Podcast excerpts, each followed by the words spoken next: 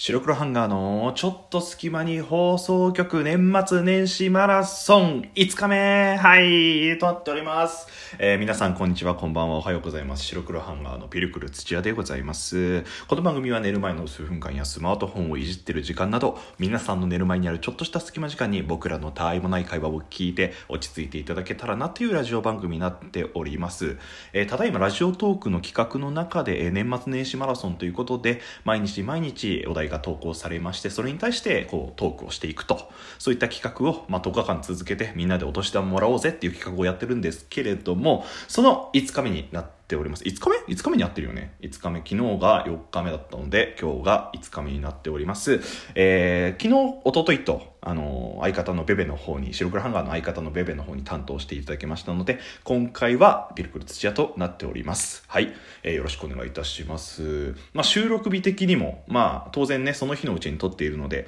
本日が12月31日となっております。2019年最後の日ですね。皆さん年越しはどうやってお過ごしするおお過ごしますでしょうか？私も仕事終わりであのこうやって実家戻ってきてで撮ってるんですけれどもだからちょっと反響してるんですけれどもであの、まあ、年越しそば食って、まあ、今年はね「紅白」を見ようかなと思ってます。僕は基本的に、まあ、年末も仕事だったりとかするのであんまり今までその年末年末したことないんですけど久しぶりに年末できる 年末できるっていうのも変ですね。大晦日できる日なので今年は「紅白」のね、まあ、なんといってもリサ姉のグレンカを楽しみにえーしたいなと思っておりますので、はい、そのね、まあ、お晦日ね、実家戻ってゆっくりしてる人もいるんじゃないでしょうか。そんな年末年始マラソンの5日目のトークなんですけれども、もう本当に大晦日にふさわしいなって思うトークですね。えートークテーマこちら。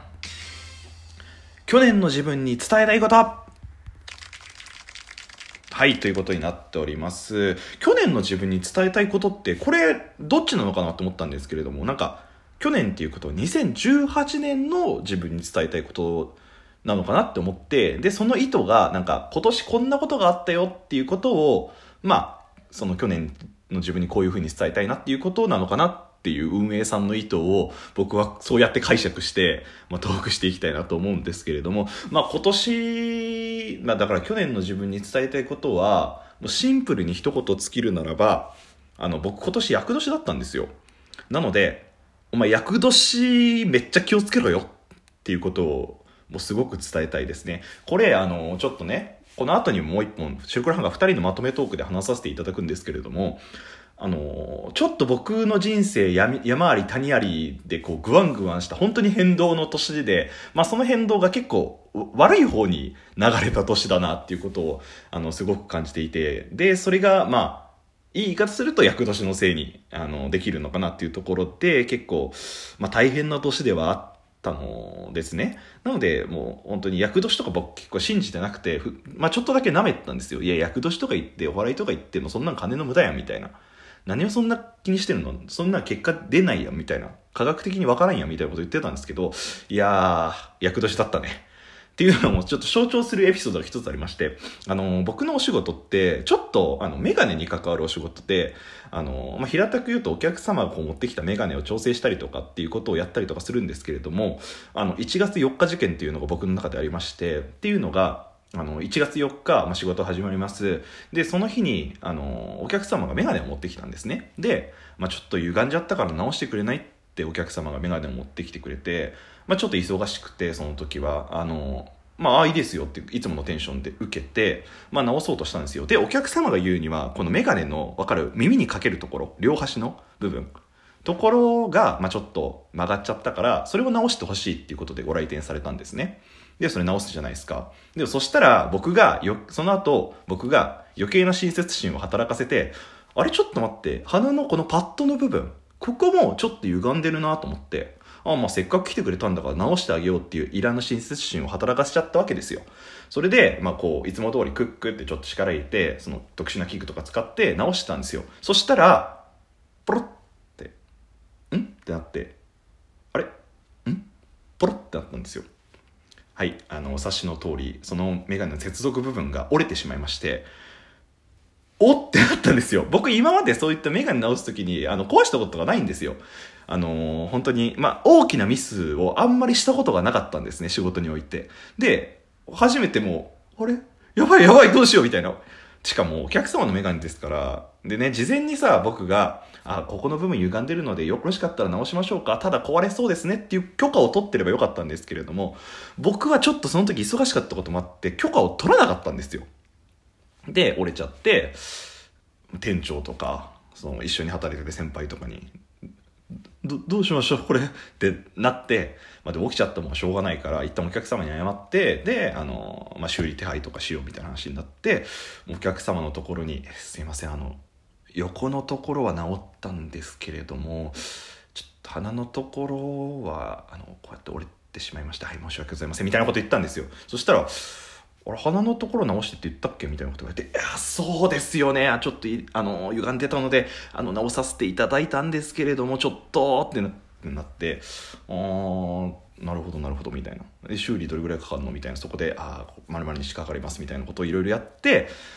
あの直したんですけれどもあの本当に僕はその2019年になって一発目でそういうミスをやらかしたんでその時もう厄年っていうのをひしひしと感じましたね。その時はお払いもしなかったしね。まあそのせいっていうか、まあ、僕の能力の過信してたっていう部分もあるしまあ単純にねその時忙しくてお客様に確認を怠ったっていうところもあるのでもうこれが僕2019年の中の一番最初の大きな失敗だなって思いました。そのそれまでちゃんとお客様に確認取ってたしあの、大きなミスもしなかったし、お客様のフレーム折ったこと、メガネフレーム折ったこともなかったんですよ。だから、なんかやっぱ、慢心ってダメだなってすごく思いましたね。その時の教訓が生きた結果、僕は、あのお客様に毎回毎回必ず、あの、許可を取るようにしてます。ここ直していいですか？みたいな。細かくは確認取らないですけどね。うん。まあそんなことがあの1月4日にあったので、あの過去の2018年の、2018年12月31日のピルクルに言いたいことは、あの1月4日にお客様があのこういう理由で来るけれども、決して自分で判断して鼻パッドのところを直すなよって伝えたいですね。もうこれ起きちゃったことなので、どうしようもないことだと思います。その後はなんとかトラブル、顛末つけたんですけれど、まあそんな細かいこととか、まあ大きなことも、あの、つざ、つながってちょっとだけねあの自分の中ではダメージを受ける年というか大変な年1年だったなって思います。あともう一つはね、えー、打って変わって結構軽いんですけれどももうアベンジャーズをさっさと見ろって言いたいですね。あのですね、今年はね、本当にヒーローの年と言いますか、アベンジャーズのエンドゲーム、皆さんアベンジャーズ知ってますか？マーベルヒーローって言ってコミックの、あの、アメリカのね、コミックのそのヒーローたちが集まって、なんか、世界の悪に立ち向かっていくっていう、まあ、簡単に表すとそういう話なんですけども、この、あの、マーベルシリーズって言うんですけど、アベンジャーズって。マーベルシリーズが僕大好きだったんですけれども、なんか2019年になって全然ちょっと見られなくて、アベンジャーズエンドゲームっていう、まあ話の本当に最終章みたいなのが、今年の5月に公開されたんですけど、それに間に合うことができなかったんですよ、僕は。なので、で、最近になってベベと一緒に見たんですよ。あの、インフィニティ・ウォーとエンドゲームを。っていう作品がなんですけど。で、それ見たんですけど、ものすごく面白かったんですよ。うわ、これを、